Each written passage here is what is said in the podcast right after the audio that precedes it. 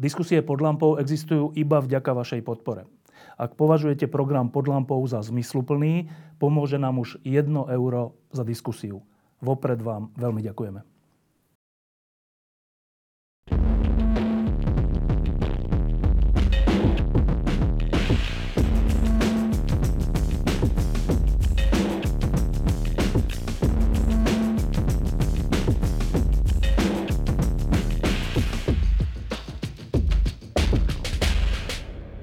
Keď boli v Československu prvé slobodné voľby v roku 1990, tak si pamätám, že na kandidátkach politických strán, tých nekomunistických, e, figurovali viacerí ľudia, ktorí dovtedy vôbec neboli v politike, dokonca ani nechceli byť v politike, ale považovali za potrebné pomôcť tomu, aby sa tá zmena podarila.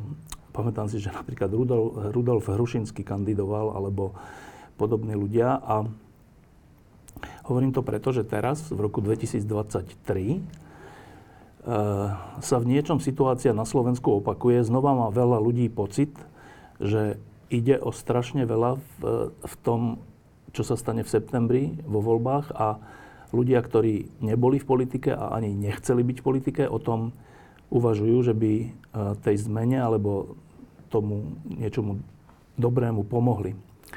Jedným z takých ľudí je človek, ktorý bol pod lampou už veľakrát a, a vždy to bolo v súvislosti s organizovaným zločinom, mafiou, uneseným štátom a tým, ako, ako Slovensko vyviesť z tohto marazmu. Dnes tu sedí ako človek, ktorý bude kandidovať za progresívne Slovensko a moja prvá otázka Jaroslavovi Spišiakovi znie takto. To je so Slovenskom až takto vážne? Áno. Podľa tohto úvodu som sa nad tým všetkým zamyslel a keďže som sa rozhodol v rozpore s tými mojimi celoživotnými postojmi v politike, tak zrejme hej. Tak skúsme to trocha rozvinúť, že čo je vážne v dnešnej situácii? No tak jediné, čo ma napadá, je, e, že pred 5-6 rokmi, e, keď e, prišlo k vražde a k veľkému vzopetiu na Slovensku a boli plné námestia, tak sa hovorilo o tom a ľudia chceli to, aby ten spôsob spravovania Slovenska, ktorý sa nazýval unesený štát alebo mafiánsky štát, aby sa skončil. Vo voľbách 2020 ľudia rozhodli tak, že sa má skončiť a zrazu po troch rokoch je to znova strašne vážne. To znamená čo? Že jediné, čo si viem predstaviť je, že hrozí, že sa unesený štát vráti? No, podľa prieskumov zverejnených, prieskumov verejnej mienky, tak vyzerá to, že hrozí táto situácia. A nie je to... Podľa výskumov, názorov ľudí, podľa správania sa niektorých ľudí, podľa agresívneho, niekedy až brutálne hrubého vyjadrovania sa, tak si myslím, že toto nebezpečenstvo je reálne. No a na to je potom ale taká logická otázka, že koho je to vysvedčenie, že to znova hrozí?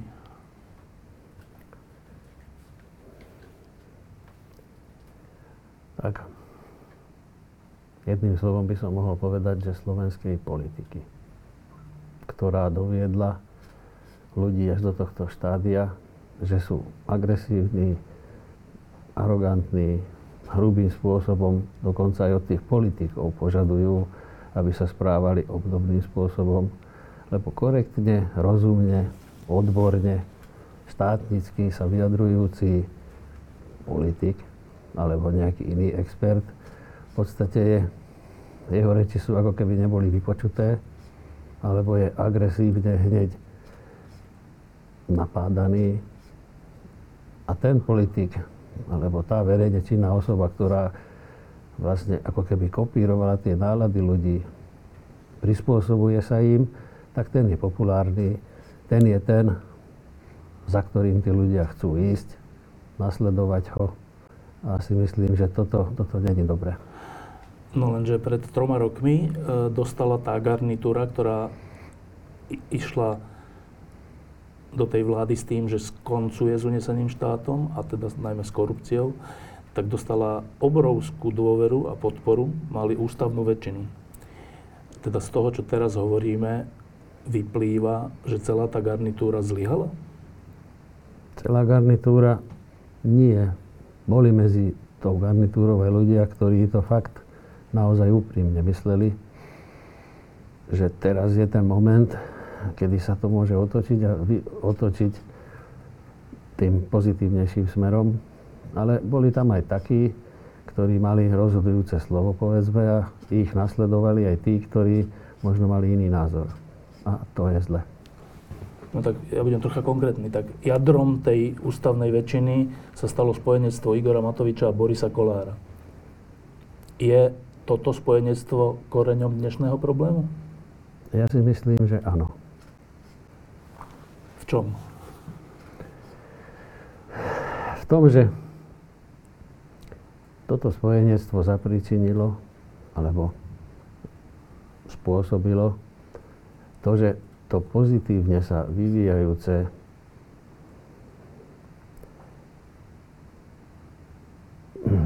pozitívne sa vyvíjajúca atmosféra ovplyvnená tým, tou možnosťou, že policajný zbor začal obja- objasňovať trestnú činnosť, ktorá tu bola predtým len mediálne opisovaná? Vo, vo forme podozrení bola opisovaná.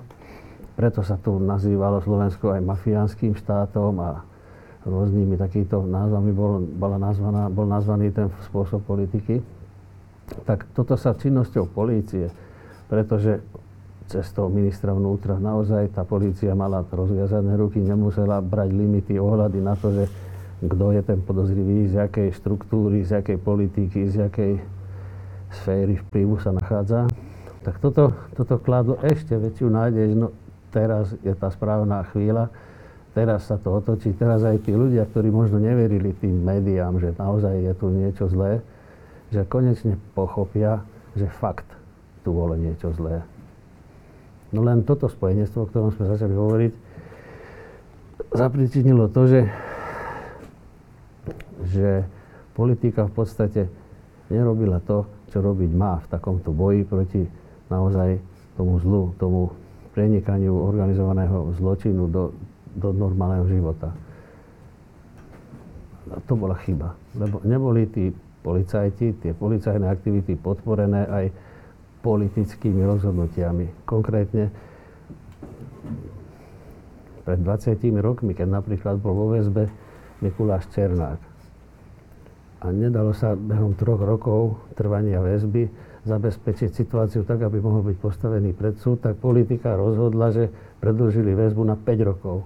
Čiste kvôli tomu, aby podržala, podporila ten boj proti kriminalite. A teraz čo sa stalo? Zas vznikli nejaké problémy právne, mediálne sa to spochybňovalo, odborne sa to spochybňovalo, myslím paragraf 363. Tak politika namiesto toho, aby toto vyriešila jednoduchým spôsobom, zmenou zákona, zmenou krátkou, tak to neurobila. Časť koalície by to aj podporila, druhá časť zase nepodporila. No a takto potom reforma súdnictva mala zabezpečiť efektívne, rýchle priebehy súdnych konaní. Zjednodušiť, zrýchliť, zefektívniť. Táto reforma vo forme, v akej bola pripravená, efektívnej, pred schvalovaním bola zas jedným z koaličných partnerov napádaná, kritizovaná pomocou bol, bolo to vyslovené, že vydierania je vynúcované to, aby bola zjednodušená tá efektivita, znížená tým pádom. No až nakoniec tá reforma, možno není reforma vo forme, v jakej bola schválená. A takto sa to nabalovalo čiste politické rozhodnutia, ktoré mali podporiť ten efektívny boj proti tej kriminalite, voči tej korupcii, bol zastavený. Pred týmto bojom ešte si myslím, že politicky bolo poukazované zase jednoduchým spôsobom, že všetci pôjdu do basy, všetci budú zavretí, všetkých zavrieme. Toto politici podľa mňa nemôžu takto povedať, lebo oni na to nemajú žiadny vplyv na to, to sú orgány činné v trestnom konaní. Oni mohli povedať, že zabezpečíme právne všetko preto, aby tí, čo to majú robiť, to mohli robiť. No a keďže to bolo takto politicky veľmi silené, tak potom tá opozícia súčasná to teraz využíva v tom politickom boji, že to sú politické procesy, procesy politické čistky. Proste a teraz už je ťažko proti tomu nejak zase apelovať, lebo jednoducho to fakt tak vyzerá. Tak to bolo prezentované, že, že naozaj.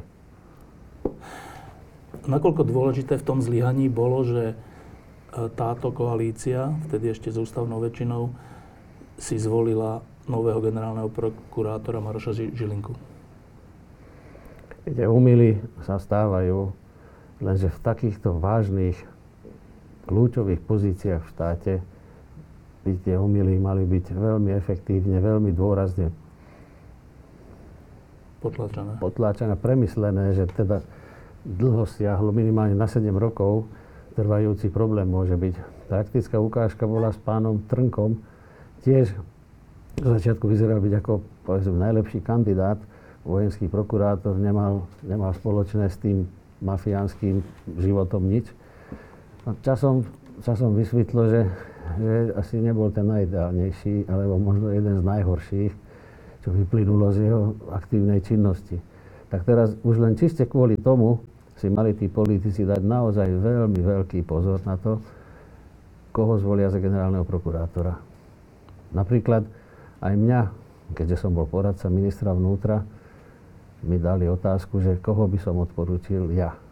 Človek, ktorý roky, rokúce bojoval proti kriminalite, som si myslel, že môj názor bude možno nejak dôležitý.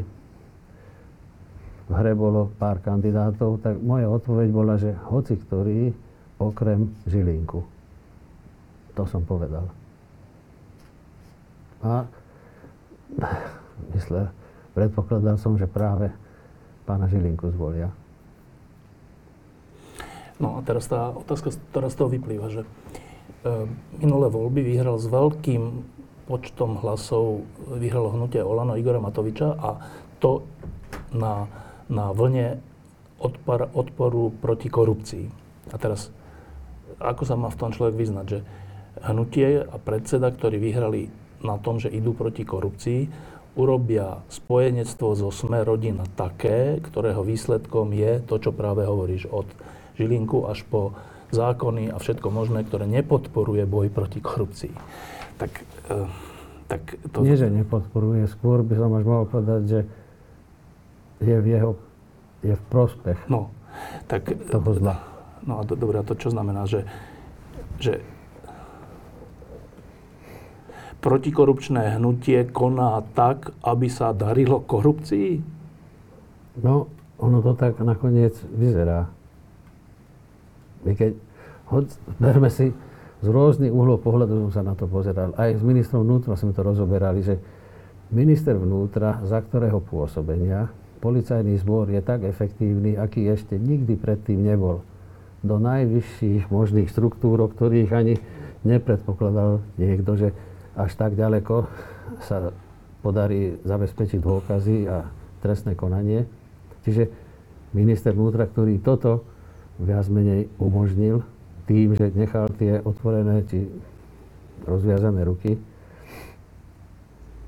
na jednej strane a na druhej strane zase hovorí, že je najhorší, najslabší a najhorší minister vnútra v histórii Slovenskej republiky. No a toto sme rozoberali s tým ministrom, že ako je toto možné, v čom je ten problém. No problém, ja vidím problém v tom, že policajný zbor robil, čo má robiť. Využíval veľmi komplikovaný trestný poriadok. To až je obdivuhodné, že v takomto komplikovanom trestnom poriadku sa dopracovali až k tým záverom, že až sú odsúdení konkrétni ľudia. A samozrejme v tom, tej komplikovanosti sa môže stať, že sa spraví chyba. Bez nej to jednoducho nejde. Na tie chyby je tu stanovený proces odvolávania, procesy rôznych inštitúcií, ktoré tie chyby majú odstraňovať. Až po ústavný súd? Až no? po ústavný súd. Čiže sám zákonodárca predpokladá, že chybu je možné spraviť. Kebyže sa nepredpokladala chyba, tak by nemuseli byť odvolávacie všelijaké konania. No a čiže toto bolo perfektne robené. Aj špeciálna prokuratúra konečne konala tak, jak konať má, kvôli čomu bola zriadená. A ako, ako vidíme, to je málo. To je veľmi málo, lebo tá politika musí zabezpečiť nie ministerstvo, celá koalícia alebo vláda, alebo parlament, koaličná väčšina musí zabezpečiť aj iné právne nástroje, instrumenty na to, aby toto mohlo byť dokončené, aby to mohlo byť efektívne a vysvetľovať verejnosti, že toto je to správne a nie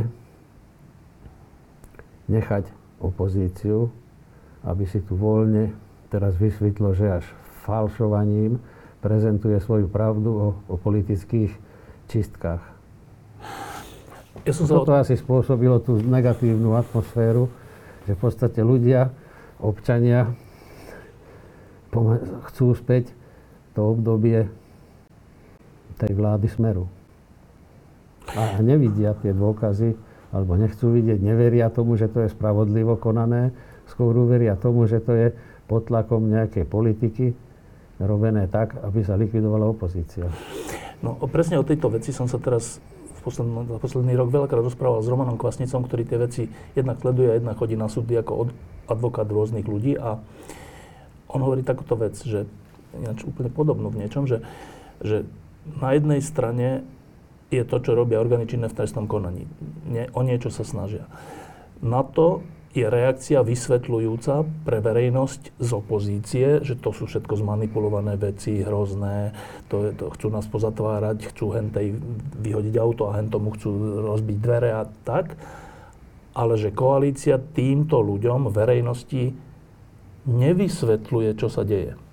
A ja som sa tak zastavil, že jakže nevysvetľuje, čak aj koalícia má nejaké tlačovky, aj tá o niečom hovorí, aj NAKA o niečom hovorí. Ale keď teraz hovoríš aj ty, že Fakt to koalícia nevysvetľovala? No, zrejme nie. Lebo boli ticho.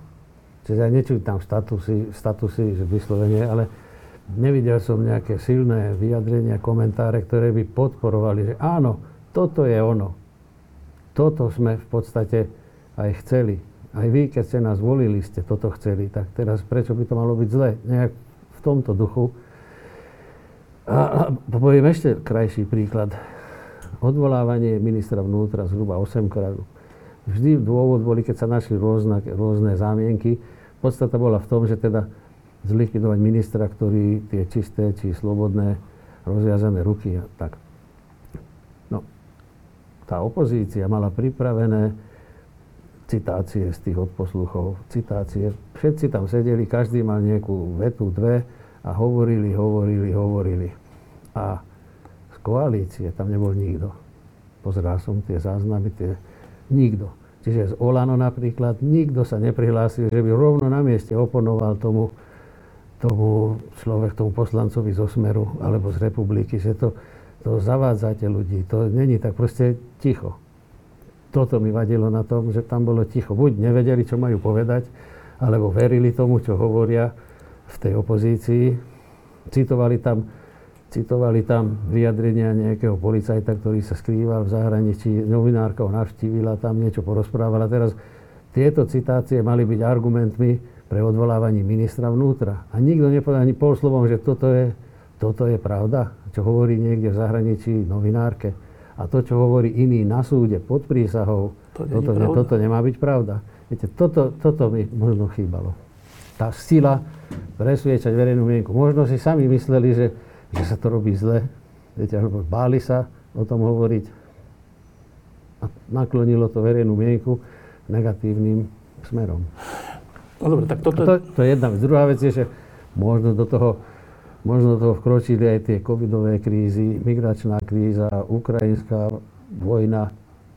A toto sú všetko momenty, ktoré dokážu tí opoziční politici vhodne využiť na, na mobilizáciu tých svojich fanúšikov, obdivateľov. To je slovom, že opoziční politici to robia oveľa šikovnejšie ako koaliční? No vyzerá to tak, že hej. Lebo z politika, ktorý je tu rokmi podozrievaný, že koná v rozpore s etikou, so zákonmi, teraz sa v časti už aj dokazujú tieto veci, napriek tomu dokáže presadiť vo verejnosti tie svoje názory. To je šikovnosť. To je, tá, to, je to politické remeslo. Asi. E, ešte jedna vec k tomuto. Za tie tri roky naozaj je to tak, že na jednej strane počúvame e, vyjadrenia, ale nielen vyjadrenia, ale aj rozhodnutia sledujeme, e, teda vyšetrovateľov a potom aj súdov o tom, že ten či onen z bývalej éry je obvinený, obžalovaný, dokonca odsúdený. Na druhej strane počúvame celé tie tri roky, že to je nefér, že to je politický proces, že to je vymyslené a počúvame všelijaké odposluchy, také či onaké, ktoré e, sú buď, buď priamo tí policajti, vyšetrovateľe tam hovoria o nejakom prípade a je, to, je, je nám to podané tak, že však oni sa sami medzi sebou dohovárajú, že ako toho či oného dostať do basy, keď to úplne zjednoduším. Eh, za tie tri roky, keď to sledoval a počúval Jaroslav Spišiak, znalý mnohých tých vecí, aký pocit to Jaroslavovi Spišiakovi vyvolávalo? Neviem, ako presne pomenovať všetky tie pocity. Možno, že beznádej, rozčarovanie, hnev, negatívne pocity to vo mne vyvolávalo, že teraz, keď naozaj tá polícia je efektívna a teraz sa to má obrátiť proti nej, teraz majú byť tí policajti osočovaní, nazývaní, že sú mafiáni, taký nejaký pocit. Zlý. A naozaj je to vôbec, je to vôbec možné, že, že až tak dokážu verejnú mienku otočiť vo svoj prospech, keď teraz vychádzajú na, teraz vychádzajú najavo vlastne reálne dôkazy, že tie odposluchy, tie citácie sú zostrihané, sú úmyselne tak postavené, aby prezentovali ich pravdu. Hoci, hoci tí, čo to zostrihali, vedeli, že skôr či neskôr to vyjde najavo, lebo to, bolo, to boli uznesenia, to, to, boli, to sú reálne veci. A napriek tomu to robili. No a teraz sa zrejme už dostávajú do úzkých, lebo teraz to vychádza na povrch. Tak teraz je nevyhnutné nejako s tou verejnou mienkou pracovať a poukazovať, že jednoducho, kde je to zlo a kde je to dobro. Dobre, tak to teraz zo všeobecním a, a, a ideme k budúcnosti. Tak zo všeobecnenie. Máme ako nová garnitúra ústavnú väčšinu. Čiže máme v rukách to, že až ústavné zákony môžeme zmeniť alebo prijať také, ktoré pomáhajú boju s organizovaným zločinom a tak.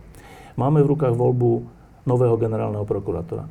Máme v rukách mnoho vecí, máme v rukách, v rukách podporu orgánov činných v trestnom konaní, aby mohli konať tak, ako potrebujú. A strich po troch rokoch prichádza Jaroslav Spíšiak do politiky, lebo má pocit, že všetko môže byť zmarené. No ale to je strašná obžaloba tej garnitúry, ktorá mala tie tri roky šancu niečo urobiť? Hm? Neviem, ako to ináč povedať. A to, to je to najväčšie, to je to zrejme to najhoršie, čo sa tu mohlo stať, že obrovská nádej, viera, že teraz sa to možno podarí aj vo mne. A, a vidím, že jednoducho to, to nešlo dobrým smerom. Dokonca boli napádaní novinári, ktorých, ktorých kolega bol zavraždený v tej zlej, temnej ére. A vlastne na, na báze iniciatívy tých novinárov sa vlastne táto politika dostala tam, kam sa dostala. K moci. K moci. Na báze tohto všetkého. A teraz ona kritizuje ešte tých novinárov, že oni sú tí zlí, že vďaka ním sa dostane sem zase Fico, vďaka ním sem príde neviem aké zlo. Vďaka týmto ľuďom, viete, tak toto je niečo, alebo prezidentke, ktorá fakt si myslím, že zastáva tú demokraciu.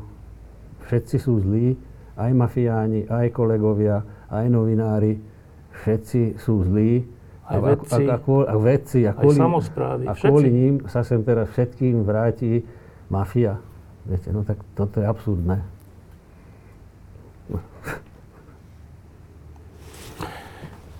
No, tá, no tak, tak nejak. Dobre, a teraz uh, je pol roka pred voľbami, čo nie je veľa. A niekomu sa môže zdať, že to už sú uh, to už je len také zúfalstvo, že ako zachrániť, čo len sa zachrániť dá, ale že už sa veľa zmeniť nedá.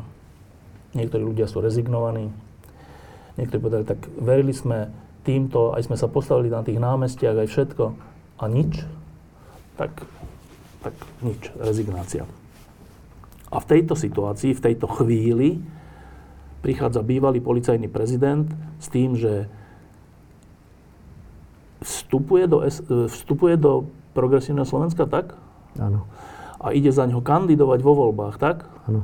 A ide za ňo kandidovať na popredných priečkach, predpokladám. Tak uh, teraz keď ten, ten skeptik, alebo ten, ten, ktorý je už rezignovaný, by sa asi opýtal, že, že to fakt veríte, to fakt veríš, že môže sa niečo zmeniť? No, ak by som neveril, tak by som do toho nešiel. Jednoducho, ja som mal pocit, že každý, kto si myslí, že by mohol, by sa ešte teraz mal postaviť a niečo urobiť. Lebo len sedieť po kaviarniach a kritizovať a analyzovať a nadávať, to podľa mňa teraz nestačí. Teraz treba konkrétne niečo urobiť a ja som sa rozhodol, že urobím toto. V nádeji, že?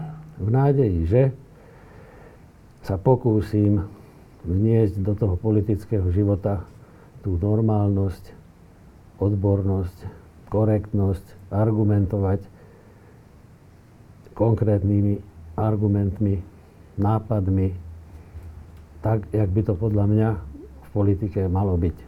A toho, toho dôsledkom by malo byť čo, čo sa týka volieb? Čo sa týka volieb, že v prvom rade nejakým spôsobom zabrániť tomu, aby sa cez voľby dostali k tej reálnej výkonnej moci štruktúry, ktoré tu boli doteraz. To znamená čo, že progresívne Slovensko v mysli Jaroslava Spišiaka má mať cieľ vyhrať voľby? Progresívne Slovensko, teda progresívne, v tomto marazme som rozmýšľal v noci, čo by som mohol urobiť, lebo vlastne som bol poradca ministra vnútra. A kde si som cítil aj ako keby spolu zodpovednosť za toto, čo sa tu vlastne udialo. Preto sme sa aj s ministrom rozprávali, že my sme, my sme na víne, že to je ten chaos, čo sme my urobili zle. Čo sme tu urobili zle? Však polícia koná. Všetko sa robí tak, jak z pozície ministerstva vnútra by sa aj konať malo. A napriek tomu je to všetko nejak zle. Tak som si povedal, že nemôžem to nechať tak, že som bol pri tom, keď sa tu zlo to zase zrodilo. Musím niečo urobiť, aby som tomu nejak zabránil. Takže to zabránil. Pomohol, pomohol tomu zabráneniu. No a dúfal som, že, že tie politické zoskupenia sami sa nejak tak zoskúpia na tej pozitívnej strane, že bude vidieť, bude videná nejaká leana nádej, že ako by sa to dalo zvrátiť. Aj boli predpoklady, že všetci sa musia spojiť, musíme vyhrať, musíme sa dohodnúť, musíme sa tomu postaviť a tak, ale aj to prezentovali. Potom zase vysvetlo, že úplne sa nedohodli. Proste nebolo jasné, že vlastne kto by mohol byť ten, ktorý to tu nejak pomôže. A medzi týmto všetkým bolo to progresívne Slovensko, ktoré ešte nikdy vo vláde nebolo. Sú to prevažne mladí ľudia a oni ma oslovili. Neviem, ako na to prišli, že možno ja som ten, ktorý im chýba, alebo no, my prezentovali, čo, by, čo, by, čo si predstavujú, že nie tie ich typické nejaké témy, o ktorých, kvôli ktorým sú tu nazývaní, že extrémisti a tak, ale že oni fakt seriózne majú pripravenú ponuku pre Slovenskú republiku odborne, bezkonfliktne riešiť určité záležitosti, len im chýba niekto, alebo tá téma toho, toho právneho poriadku. Preto by som to mohol byť ja na základe svojej praxe, skúsenosti, že by som mohol im pomôcť ako odborník na túto tému. A naozaj to je základ, že teraz, teraz sme v situácii v takej, poviem taký názorný príklad, lebo naozaj to tak vyzerá, že pod stroskotá loď na mori. Úplne.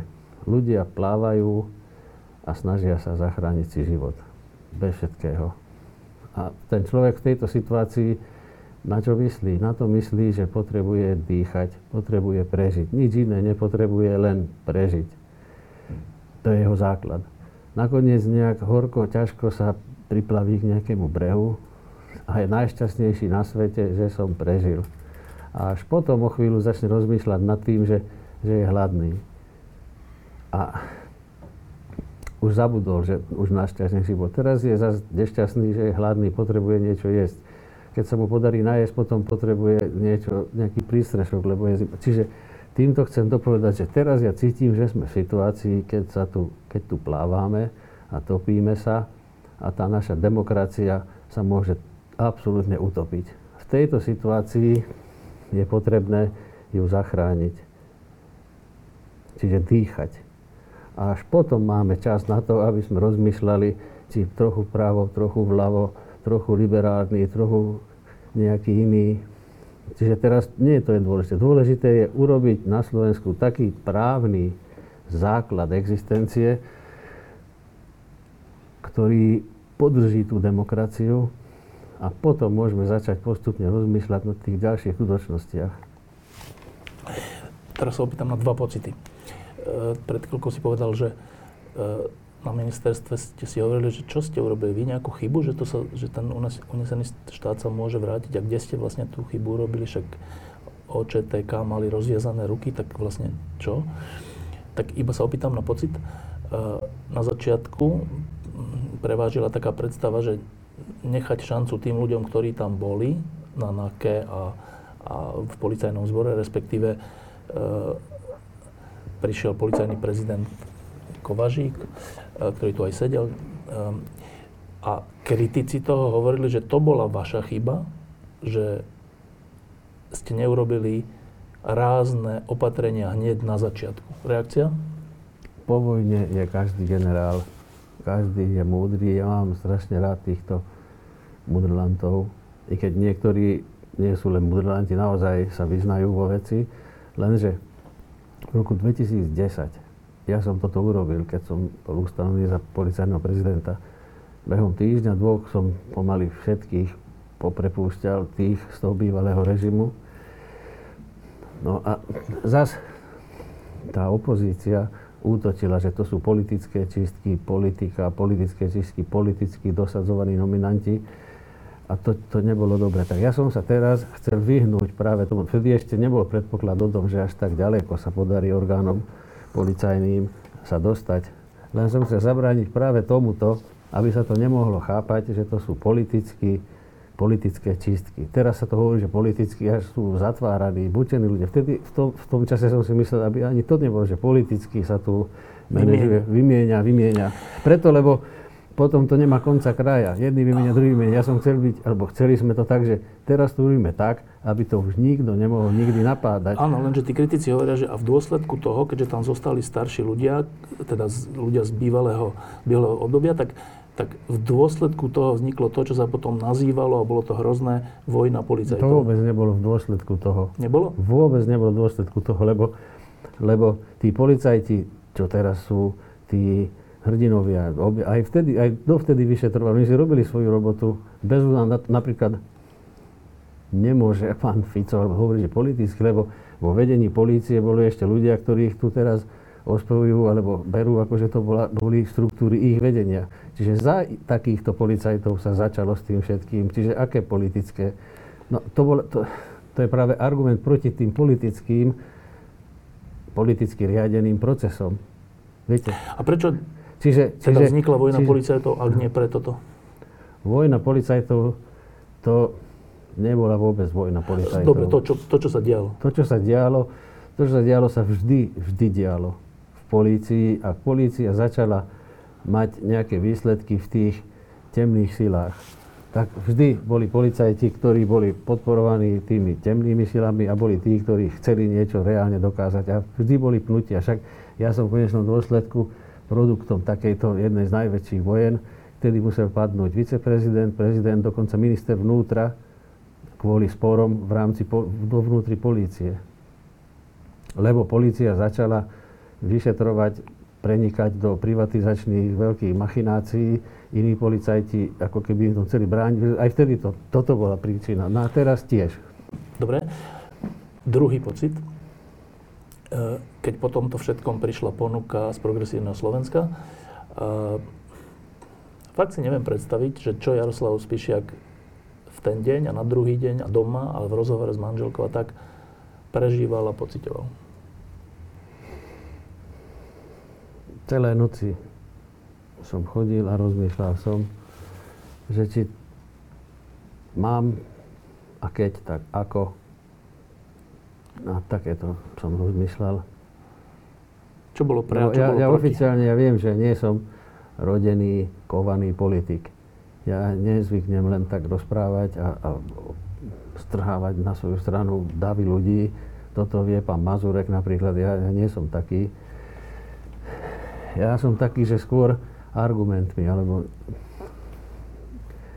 čo mám na to povedať. Myslel som si, že pred sklonom, pred dôchodkom možno nemôžem odísť, nemôžem odísť tak do, do, do kľudného života, že, že som neurobil všetko preto, kvôli čomu som vlastne celú kariéru bojoval alebo robil.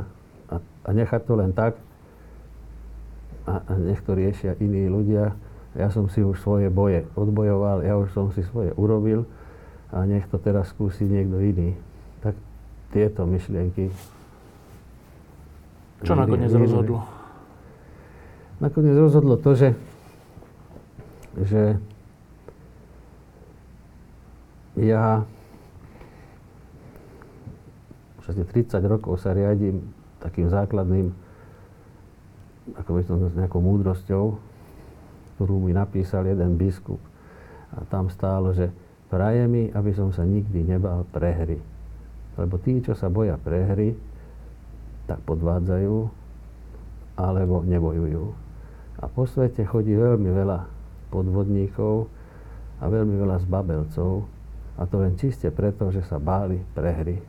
Takže ja som si zaumenil, že nebudem sa bať prehry, a preto nemôžem byť ani zbabelec, ani podvodník. Čiže nechcel som byť ten, ktorý možno mohol niečo urobiť a neurobil len preto, že si myslel, že... Čo keď prehrám? Že čo keď prehrám, alebo bude to, nebude to mať zmysel, ani tak sa s tým nedá nič robiť. Veľa ľudí počúvam, že nemám, nepôjdem voliť, lebo nikomu neverím. Ani ne, proste tieto, tieto pocity rozprával som sa s ľuďmi a otvorene som im hovoril. A niektorých som aj presvedčil, že, že teda niečo treba urobiť.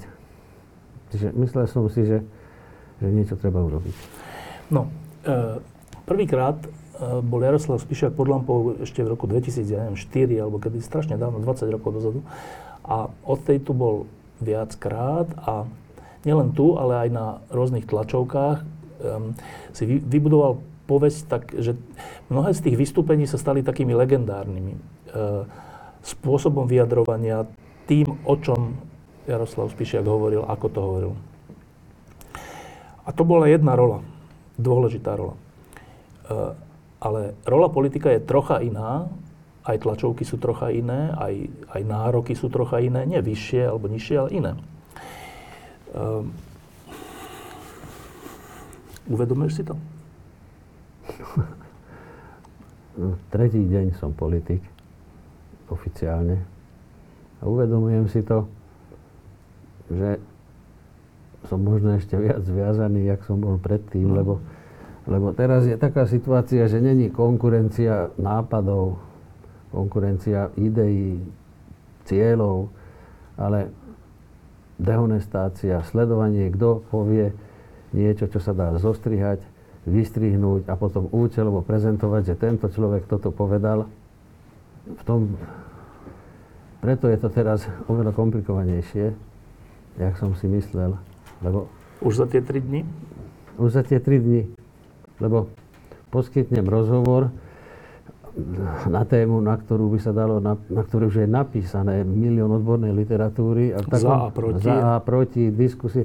Jednoducho človek to, to nestihne dopovedať celé, tak ani by radšej nemal začať s tým. To je jedna vec, lebo tá konkurencia v tom politickom sú, sú boji, povedzme, zostriha, vytrhne z kontextu a prezentuje že toto je fakt, to, tento človek toto povedal, toto chce, pritom to je úplne inak. Ale a potom čo s tým zase? Viete, to, musím si dať na to veľký pozor, keď už som sa stal tým politikom, aby to veľmi pozitívne, čo chcem tu dokázať, tú odbornosť a normálnosť, v tomto nenormálnom politickom boji sa zrejme už asi, neviem, či sa to vôbec bude dať, lebo každý očakáva okamžite reakcie, osočovanie a tvrdo musíš a musíš im povedať a takto. Ja, ja to nechcem tak robiť. Iba konštatujem, nedávam to ako otázku, že, že poskytol si prvé rozhovory a, a hneď sa toho chytila opozícia, že á, tak spíše, ak to je ten, e, od, ide k Čaputovej, ty ideš k Čaputovej, po prvé to je prezidentka, a po druhé ty si sa dohodol s nejakou politickou stranou.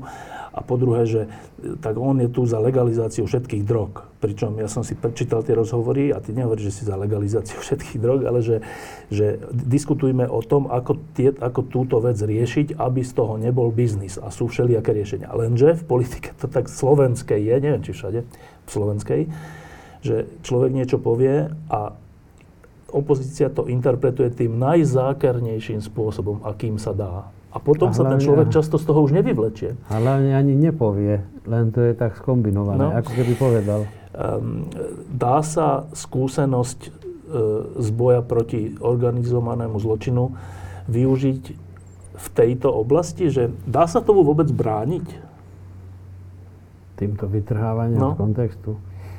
No, v dnešnej dobe sociálnych sietí, a skupín vytvorených, kde čítajú len určitú, určitú, určitý výsek všetkých informácií cielených, že manipulatívnych. Iné informácie ho ani nezaujímajú, lebo on je v tej svojej skupine a to je to sveté. V inej skupine zase iné. Proste v tomto svete je to podľa mňa dosť komplikované, ale o to, treba sa o to pokúsiť nejak. Preto sa to pýtam, lebo niekedy je potom tý, v tom prostredí politických strán, tam sú všelijakí poradcovia a mediálne agentúry a tak, e, ktoré by videli najradšej, aby ten, tá politická strana, ktorý, ktoré oni pomáhajú, aby hovorila len toto a toto určite nie a takto sa tvár a takto sa netvár. A tam je také riziko, že človek príde o svoju dušu, že príde o to, čím je v skutočnosti zaujímavý aj pre voliča. Na druhej strane, nepočúvať tie rady znamená vystaviť sa takémuto strašnému riziku, že bude to zneužité proti nemu jeho vyjadrenia. Um, dá sa z toho vôbec vykorčulovať? Teraz neviem na toto odpovedať. Teda iným slovom, že Jaroslav Spišiak si zachová svoju dušu? Určite. Ak by som si ju nemal zachovať a mal by som sa len prispôsobovať niečomu, čo nie, čo nie som ja, tak potom radšej z tej politiky odídem. Jednoducho toto ja nie som až takú cenu nie som ochotný na to obetovať, že prísť sám o seba. Do určitej miery áno, lebo človek nemôže byť jeden, musí byť nejaký kolektív, musí byť nejaká stratégia tej politickej strany. A vo väčšine prípadov, keď sa stotožňujem s tým, tak potom som ochotný v tých mantineloch pôsobiť, ale keď raz kategoricky nie, no tak v tom prípade ja nie som ochotný jedine existujú tie princípy vyššieho nejakého, vyššie princípy, že človek, keď chce byť teda štátnik, musí ísť aj do takéhoto rizika, ak vie, že tu sa úplne, úplne zbavím, zradím sám seba, ale pomôžem tým niečomu oveľa väčšiemu, tak v tom prípade áno, treba to urobiť. Tak uvidíme, ako to dopadne.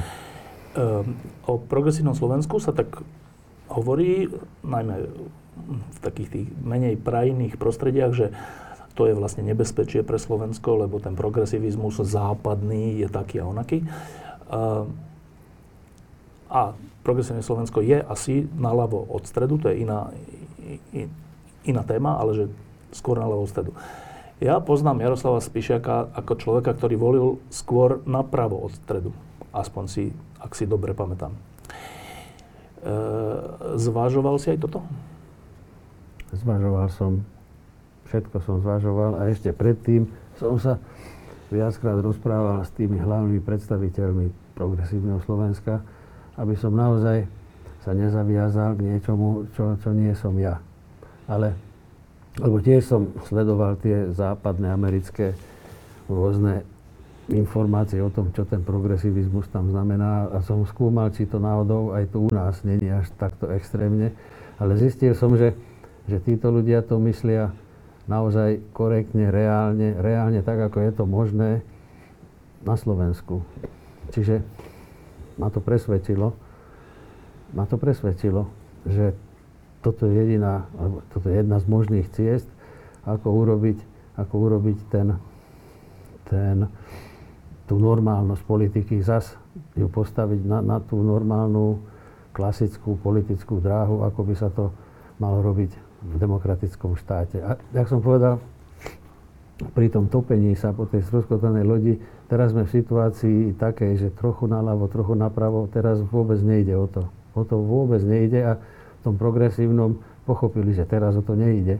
Teraz ide o to nastaviť tu ten normálny politický argumentačný systém, politický, a presvedčiť ľudí programom. Neviem, či sa to vôbec dá v, tej, v tomto marazme, víziami a, a presvedčiť ich, že verte, verte nám, verte tomu, že takto sa dopracujeme ďalej. No, toto by som chcel. Čiže aj oni pocítili, alebo vedia, že teraz sme v situácii, že sa topíme. Potrebujeme ten základ, vzduch, aby sme mohli dýchať. A potom, keď ho budeme mať, potom môžeme zase rozmýšľať o tom, o tom ostatnom, čo je pre nás teda kľúčové. Nakoľko je podľa teba v dnešnej situácii na svete pre Slovensko dôležité to, čo sa deje na Ukrajine? To je naj... Tu sa láme. Láme sa, to, láme sa tu dejiny, by som to tak nazval. Buď vyťazí, buď zvýťazí ten spôsob ruský, alebo ten, neviem ako to nazvať, zlý, nedemokratický, alebo zvýťazí ten svet, ktorý je demokratický a nejaký lepší ešte spôsob riadenia spoločnosti nebol na svete vymyslený, jak je demokracia takého charakteru, jak je teraz na západnom svete sveta. Čiže ide o to, že kto zvíťazí, si myslím. Máme posielať ako pomoc aj zbrane? Musíme. Všetko, či môžeme pomôcť, musíme pomáhať, lebo jednoducho ide, ide aj o nás, o všetkých. Ja keď som rozmýšľal, že že kto by teba mohol osloviť, potom som rozmýšľal, že kto by mohol osloviť Štefana Hamrana, terajšieho policajného prezidenta, tak, som, tak, som, tak sa mi to zúžilo na, na SAS a PS. SAS ťa neoslovil? SAS nie. Ale keby ťa oslovila, pripadalo by to do úvahy, že? Rozmýšľal by som nad tým. Um, tieto dve strany a ešte KDH a ešte demokrati sú také strany, ktoré hm, ak by mali úspech, tak by mohli vytvoriť nejakú protiváhu tej možnosti uneseného štátu. Ale zo všetkých prieskumov to vyzerá tak, že bez hlasu sa to nebude dať. Uh, hovorili ste aj o tomto? V tom progresívnom Slovensku? Ja som sa ešte za tie 2-3 dní nezúčastnil až tak týchto debát. Skôr rozoberali moje postoje. I o tomto sme ešte neba, nedebatili. Že Dobre, a sám ty si o tom myslíš čo? Je možné zabrániť návratu minulosti aj bez hlasu? To všetko závisí od tých volieb. Ideálne by bolo, keby sa to dalo ale keď sa to nebude dať podľa výsledkov volieb, tak, tak je potrebné všetko urobiť preto, aby to bolo minimálne zlé. alebo čo najmenej zlé. E, niektorí ľudia hovoria na to takú, takú hm, výhradu, že ak pôjdu demokratické sily, ktoré sme, o ktorých sme hovorili s hlasom, tak z definície sa stane, že nebude možné vyvodzovať zodpovednosť voči unesenému štátu. Je to tak? Podľa mňa to tak není. Ono totiž to, Slovenská republika je zaujímavá tým, že najskôr tu, jak si povedal na začiatku, boli tí odhodlaní ľudia, demokrati, potom zistili, že to není pre nich, jednoducho boli vytlačení tými hulvátmi, hulváckým spôsobom politiky. A toto bolo možné poraziť len tak, že sa spojili všetky možné sily, aké len na Slovensku existovali, nevyhrali voľby, pospájali sa, lenže to pospájanie zapričinilo potom tie problémy. To vždycky tak bolo. Aj pri radi, pani Radičovej vlády, vláde tam bola strana, ktorá robila viac menej ekonomické problémy. Chcela tak silou mocou presadiť svoj program, že, že až, až ne, nebola schopná povoliť z neho ani trochu. Pri druhej, ja to nazývam Zurindovej, ale som tak elegantne, že pán Zurindu, pán premiér Zurinda, tam bolo zase ANO, predtým bolo SOP, stále nejaké strany, ktoré nikto nevedel, ale bolo ich potrebné prijať teraz pri tejto antikorupčnej, najlepšie sa prezentujúcej vláde s ústavnou väčšinou, zase bola strana Smerodina, ktorá môže hovoriť, čo len chce, ale ani jednu jedinú aktivitu, ktorá by smerovala naozaj k posilneniu boja proti tej korupcii, neschválili. Strana SAS všetky takéto návrhy aspoň prezentovali alebo aj schválili, ak prišlo k reálne k hlasovaniu o tom. A napriek tomu tá strana SAS, keď aj ministra vnútra vždy podržali, povedali, že podržíme aj tento pozitívny návrh. Tá druhá strana zase nikdy. Napriek tomu SAS odišla z vlády a táto druhá strana tam zostala. Predseda vlády alebo minister financií potom a dokonca povedal, že sme vydieraní. Vydieraní toto není politika, keď sa vydierajú. Vydierať sa, sa vydierajú zločinci. V politike sa robí kompromis, ústupky, dohody, ale keď to dospeje až k vydieraniu, tak to už podľa mňa je naozaj zle. Čiže je možné urobiť kompromis aj s takými politickými stranami, jak je napríklad ten hlas, ale musí byť jasne definovaný, jasne zakotvený v koaličnej zmluve, že odtiaľ, potiaľ a jasne prezentované, že budeme podporovať také aktivity, ktoré chcem ja konkrétne presadiť, aby, aby boli dôležité. Čiže reforma prokuratúry, trestného poriadku, Národného bezpečnostného úradu, Slovenskej informačnej služby, všetkých síl, ktoré majú tvoriť také zázemie toho, aby sme vedeli nastaviť mantinely tým silám, ktoré stále chcú udržať Slovensko v pozície toho, toho nejasného demokratického temna, kde sa dá operovať, zneužívať, rozkrádať. Toto, aby bolo nejak korigovateľné, lebo samozrejme ten organizovaný zločin, to zlo je neoddeliteľnou súčasťou demokracie.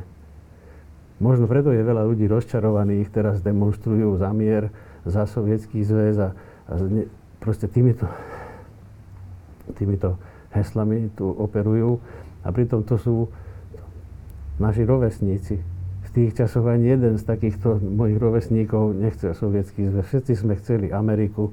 Teraz, keď niekto povie, že americký agent, tak to ho oplujú, že aká Amerika. Hola, kedy sme všetci chceli Ameriku, všetci sme chceli Nemecko, Západ. A teraz zrazu, čo chceme? Rusko? Alebo socializmus alebo komunizmus. Kde, kde, kde sa to stratilo? No stratilo sa to práve v tom, že sme nepredpokladali, že tá demokracia priniesie so sebou aj tú, tú kriminalitu. Jednoducho prišla je to, to, je, to je sloboda a keď sa tomu nepostavia mantinely, že dobre ste tu, ale odtiaľ potiaľ. Štát, štát je dôležitý, keď veľmi je prísny pre občanov, tak organizovaný zločin im to zabezpečí, keď to chcú. Keď je veľmi benevolentný, proste treba to vyvážiť. A hlavne tá, tá kriminalita nesmie prenikať formou tej korupcie do tých štátnych štruktúr, aby tie, ten štát išiel vlastne im povôli.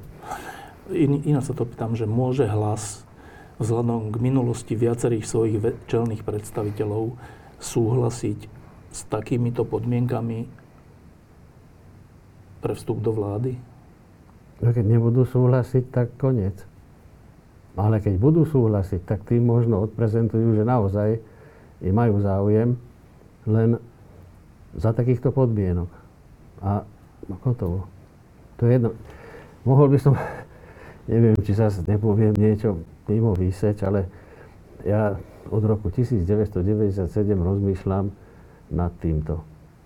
Bol som na jednej konferencii svetovej boja proti organizovanej kriminalite a vtedy som odprezentoval, že Slovensko ako pokročilo od revolúcie až po ten rok 1997 v tom boji, v tom presadzovaní demokratického princípu.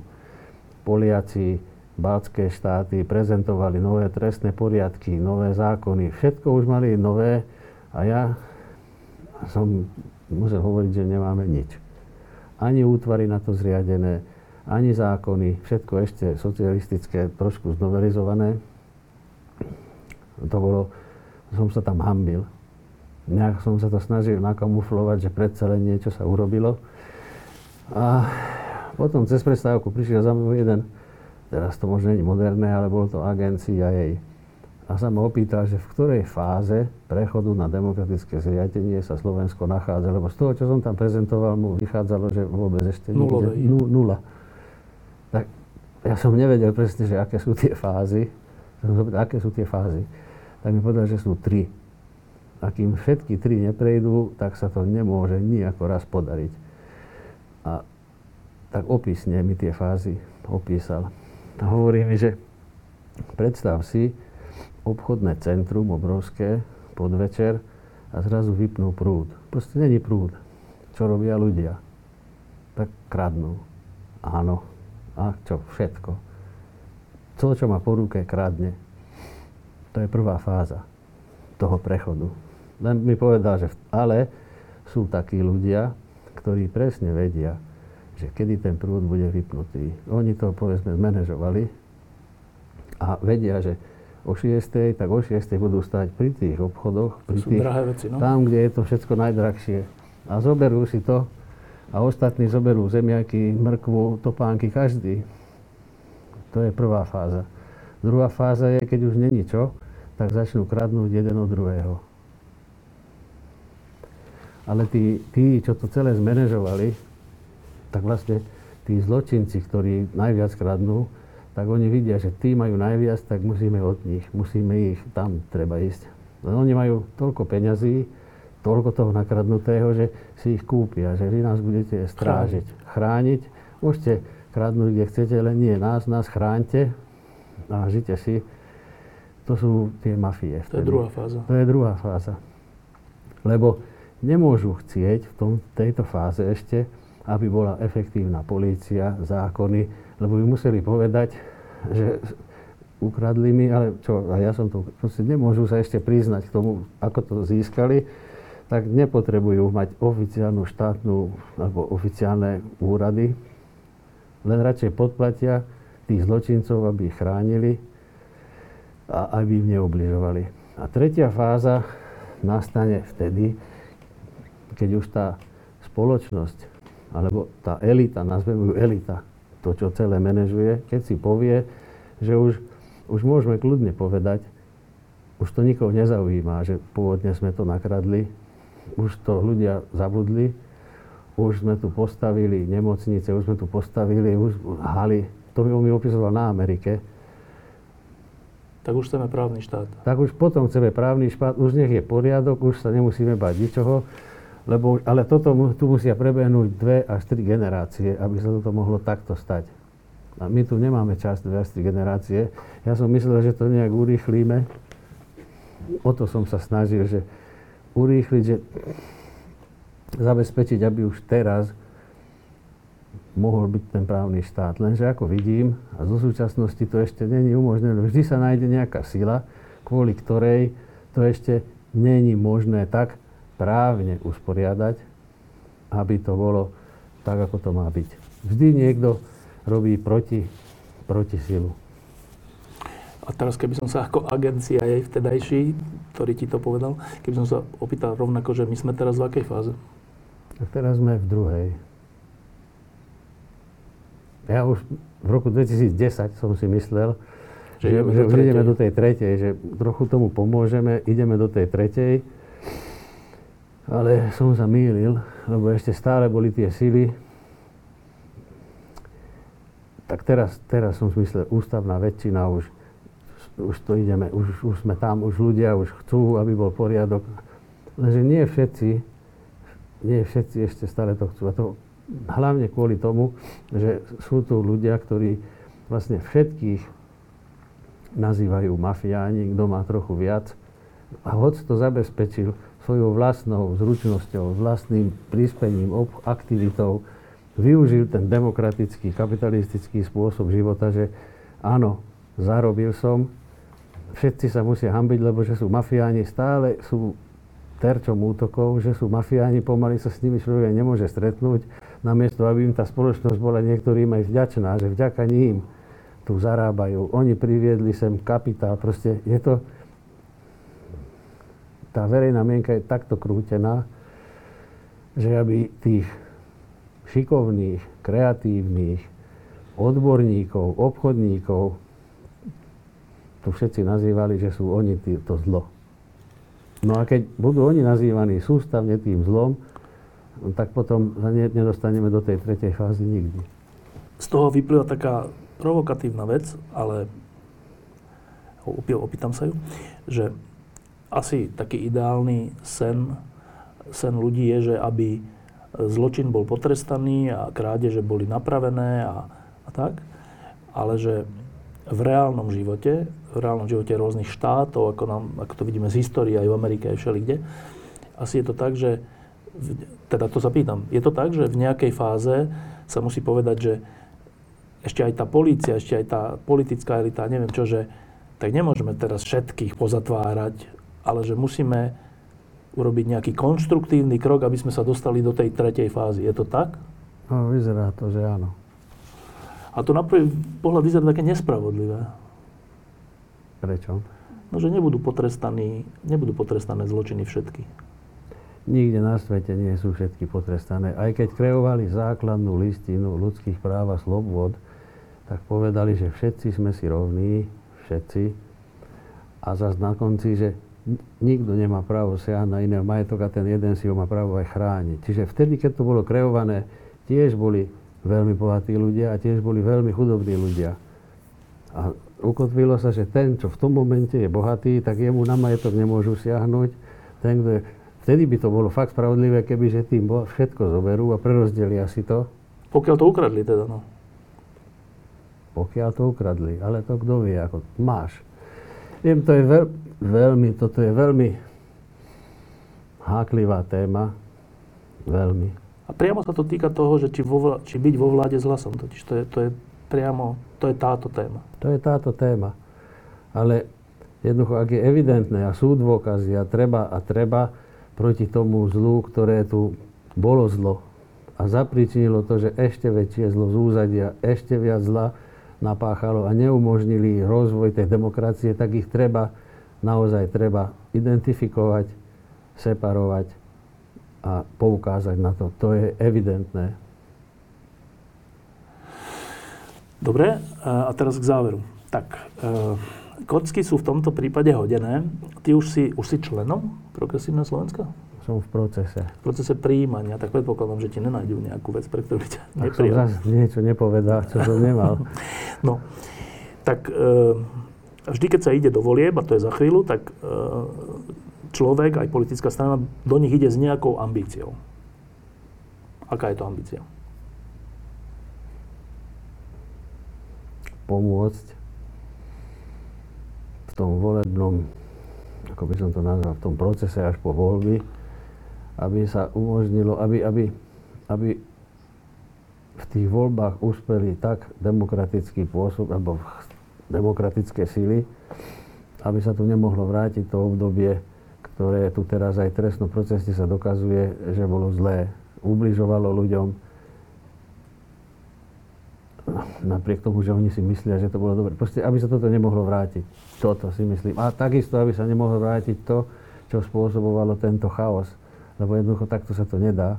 Nedá sa bojovať proti korupcii, proti tomu zločinu len rozprávaním. To treba niečo reálne, trestno, procesne, reálne, systémovo urobiť.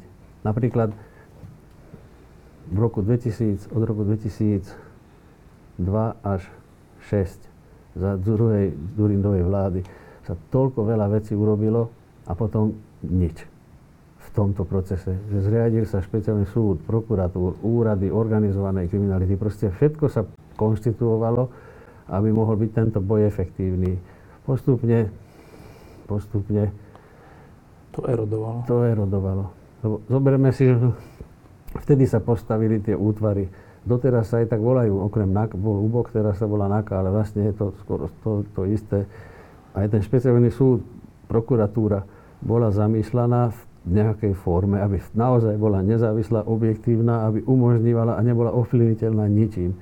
V procese schvalovania zákonne sa už urobili ústupky, že neschvália to, lebo tu, nesmie, tu trošku povoliť. Tak vlastne nebolo to to, čo bolo myslené už vtedy. Potom prišiel pán Harabín, to chcel celé zrušiť. Potom zase urobili ústupky, aby to nejak mohlo byť zachované, ale bez zubé, viac menej, ovplyvniteľné generálnym prokurátorom. Čiže stále sa robili ústupky, ústupky a teraz moja ambícia je postaviť to viac menej na novo, ešte raz, tak, jak sa to robilo v tom. No ale to sa závisí od tých, že kto do tohto pôjdu a verejne odprezentujú a do kolečnej zmluvy, ak bude potrebná, sa to zakotví, že toto najskôr ideme urobiť, no tak potom. To je môj cieľ, aby sa toto podarilo. E, aj mi to príde teraz troška také úsmevné, čo sa teraz opýtam. Nie, nie, čo sa teraz opýtam, že máte v PS, neviem si na to zvyknúť, ale dobre, máte v PS ambíciu vyhrať voľby? O tom sa tam nehovorí. Že či chcú vyhrať. Hovorí sa o tom, že chcú uspieť tak, aby mohli ten svoj projekt, ten svoj program alebo ten spôsob riadenia spoločnosti čo najväčšej miere uplatňovať. Tak sa na tam hovorí. Hovoríš, že e, e, ešte si ty nezvykol, že už si člen toho, že chcú. Vlastne ty by si mal vlastne hovoriť, že chceme, že? Tak, musím si na to zvyknúť. Lebo ja, politici vždy boli mimo mňa, no. ja som vždy oni, politici, tie no. strany. Nikdy som, sa, nikdy som sa necítil, ani nebol, že súčasť politiky. No, musím sa na to asi nejak pripraviť. Um, pri nejakom menšom úspechu ti hrozí v úvodzovkách, že budeš poslanec pri väčšom úspechu, ti hrozí v úvodzovkách, že by si mohol byť aj minister vnútra. To je také... To teraz si vždy bol, že, že v policajnom zbore nejaký funkcionár, ktorý niečo sa snažil a teraz niektorí hovoria, že nie, až tak nie, tak sa musel robiť nejaký kompromis a tak. Ideš do toho aj s tým, s tou ambíciou, že nemusieť robiť všelijaké dohody s politikmi, ale sám tie zákony a tie, tie nápady vytvárať? Sám nevytvorím nič. To vždy musím byť súčasťou nejakého celku, ktorý je ochotný bez tieto, o ktorých som teraz hovoril, tie základy demokracie, tam nemôže byť, pardon, o ústupok, tam nemôže byť nič. To buď sa tak urobí, alebo potom sa to neurobí. Potom je z toho len chaos, jak je teraz, jak je možné vybočiť. Čiže buď alebo. A aká bola otázka? Či si pripravený na tie funkcie. No to, že sám, sám neurobím nič. To som chcel tým povedať, lebo, lebo to by som musel, to by som musel tu zaviesť diktatúru a prikázať, že takto to bude. No, e, ale nie to, že e, v policajnom zbore, alebo aj ako keď si bol prezident policajného zboru, tak e, máš prístup k nejakým konkrétnym veciam, konkrétnym činom, konkrétnym poradám, konkrétnym nejakým akciám. Minister vnútra vytvára podmienky. No, áno. Nebude, nebude, keby sa také stalo, nebude ti chýbať akcia? Aká akcia? Policajná akcia? Lebo pol, minister vnútra nie je súčasťou policajných akcií, ani vyšetrovateľov, ani nič také. Nie, tak akcia je pripraviť podmienky. To, je, to, to ešte sú dôležitejšie tie podmienky, jak tá samotná akcia. Bez, bez, bez podmienok tá akcia nemusí byť úspešná. To je, to je ešte dôležitejšie. Ja som to zažil z, z pohľadu toho policajta. Keď boli podmienky, tak sme mali úspešné akcie. Keď neboli dobre vytvorené podmienky, tak som bol vyhodený z polície. Napríklad. E, môže sa stať, že tie voľby dopadnú aj zle. Eh, je Jaroslav Spišiak pripravený byť 4 roky v opozícii?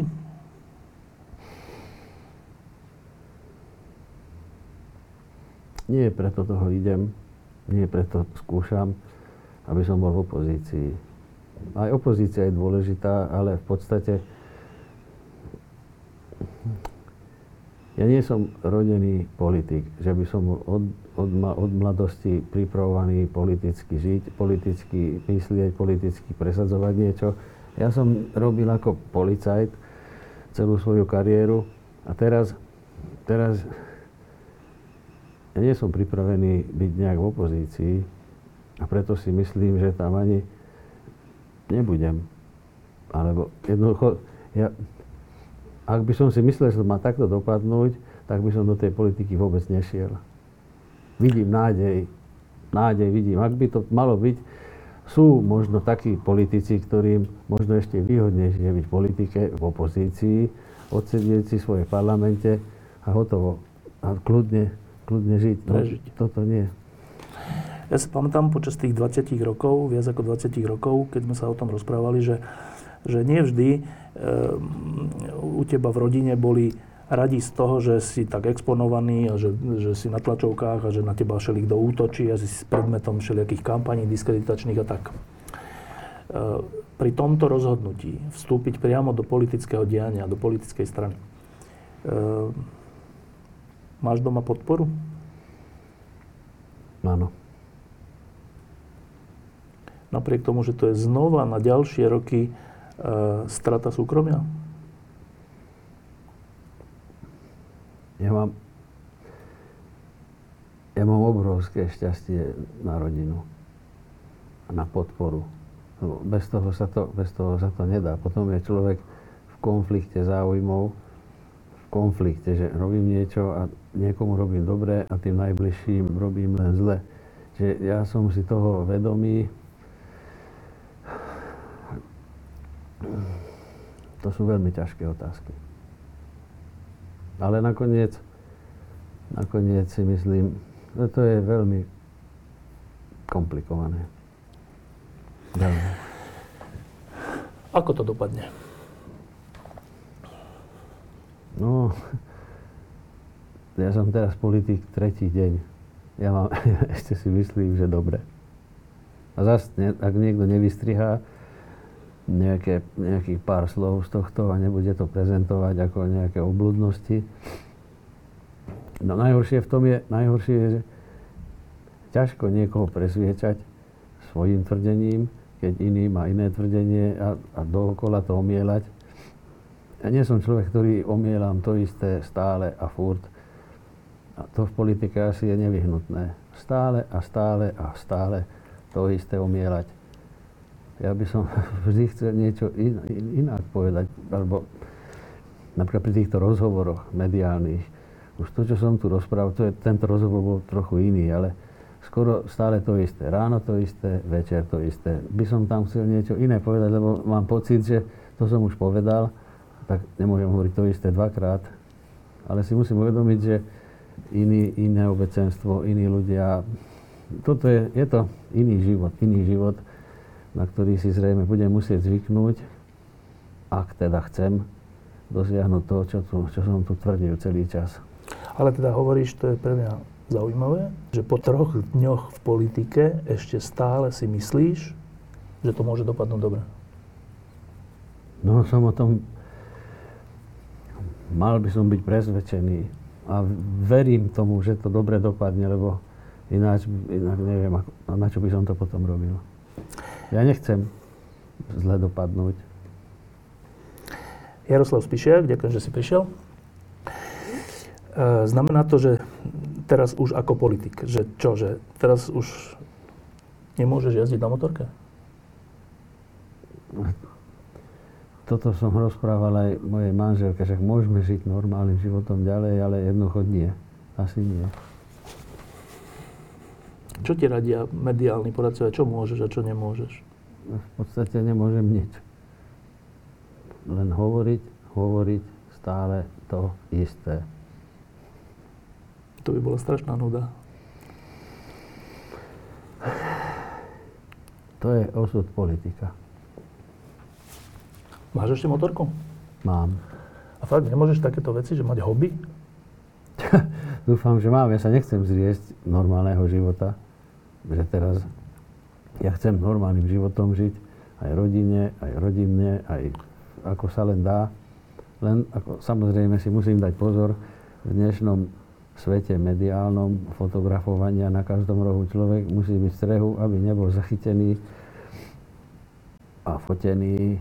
Jednoducho, toto je komplikované. Sice ja som už v takýchto pozíciách bol, že som sa nemohol niekde prejsť, aby ma nevideli. Viete, to, to je, to je asi, to patrí asi k tomu, že bez toho to nejde. To sa treba s tým asi zmieriť. Ja nie som veľmi, ja fakt nie som rodený politik. Ja nerád vystupujem, nerád sa nechávam obdivovať a, a chodiť medzi ľudí. Ja neznášam spoločenské udalosti, neznášam tie rozprávania sa na všetkých večierkoch a, se, a, a recepciách. Nikdy som nechodil ani, ani doteraz, ani predtým, hoď som bol v súkromnom sektore, mohol som. Ale to není môj spôsob života. Tak ja s tým až taký problém možno nebudem mať. E, keď človek je pred nejakým ťažkým rozhodnutím a vlastne nevie, že mám to urobiť, nemám to urobiť a tak, tak vtedy je zaujímavá tá vec, že keď to rozhodnutie urobí, takže čo sa vlastne vtedy v ňom udeje? Že či príde k úlave, alebo k akému... Čo, čo sa v tebe udialo, keď si to rozhodnutie už urobil? No ja som to neurobil, že z minúty na minútu. To sa vo mne rodilo.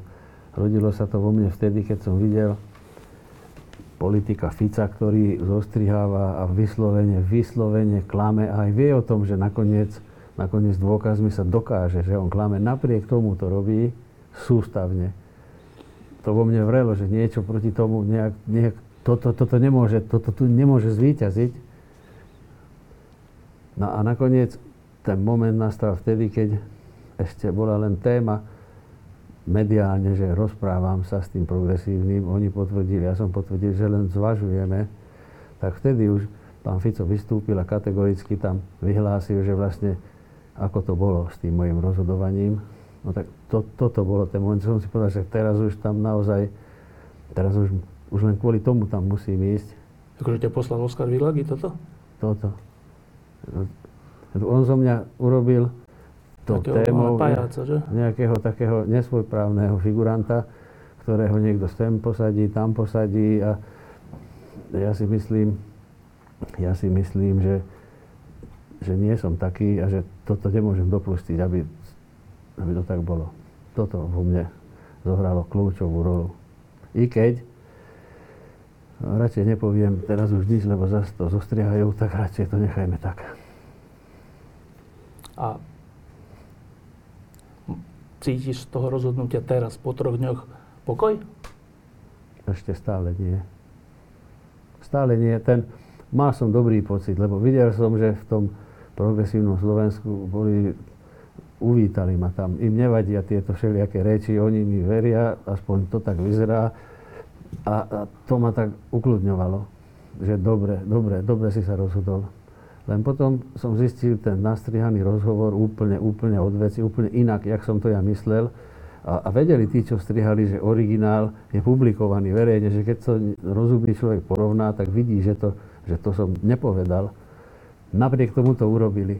Napriek tomu, ja nechápem, ako je vôbec človek schopný toto urobiť. Čo sú to za ľudia? Viete, no, no tak mám také pocity, že ešte nie som, ešte je chaos. Ďakujem. Nechápem tých ľudí, nechápem to, že ako môže byť niekto až tak taký zlý, ale že toto robí. A vie o tom, že o chvíľu bude jasné, že klame aj tak. Toto je politika.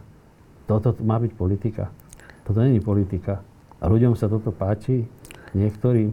Ja by som chcel teda urobiť tú politiku, že ja tu mám argument, poviem, nepáči sa vám to, tak pokúsim sa vás, argument, no? presvedčím vás. Keď vás nepresvedčím, tak ale budem sa snažiť presvedčiť, že toto je to najlepšie. Aj keď všetci si myslia opak, tak toto si myslím, že by mala byť politika. Ale uvidíme. Ďakujem pekne. Ďakujem aj ja. Diskusie pod lampou existujú iba vďaka vašej podpore. Ak považujete program pod lampou za zmysluplný, pomôže nám už 1 euro za diskusiu. Vopred vám veľmi ďakujeme.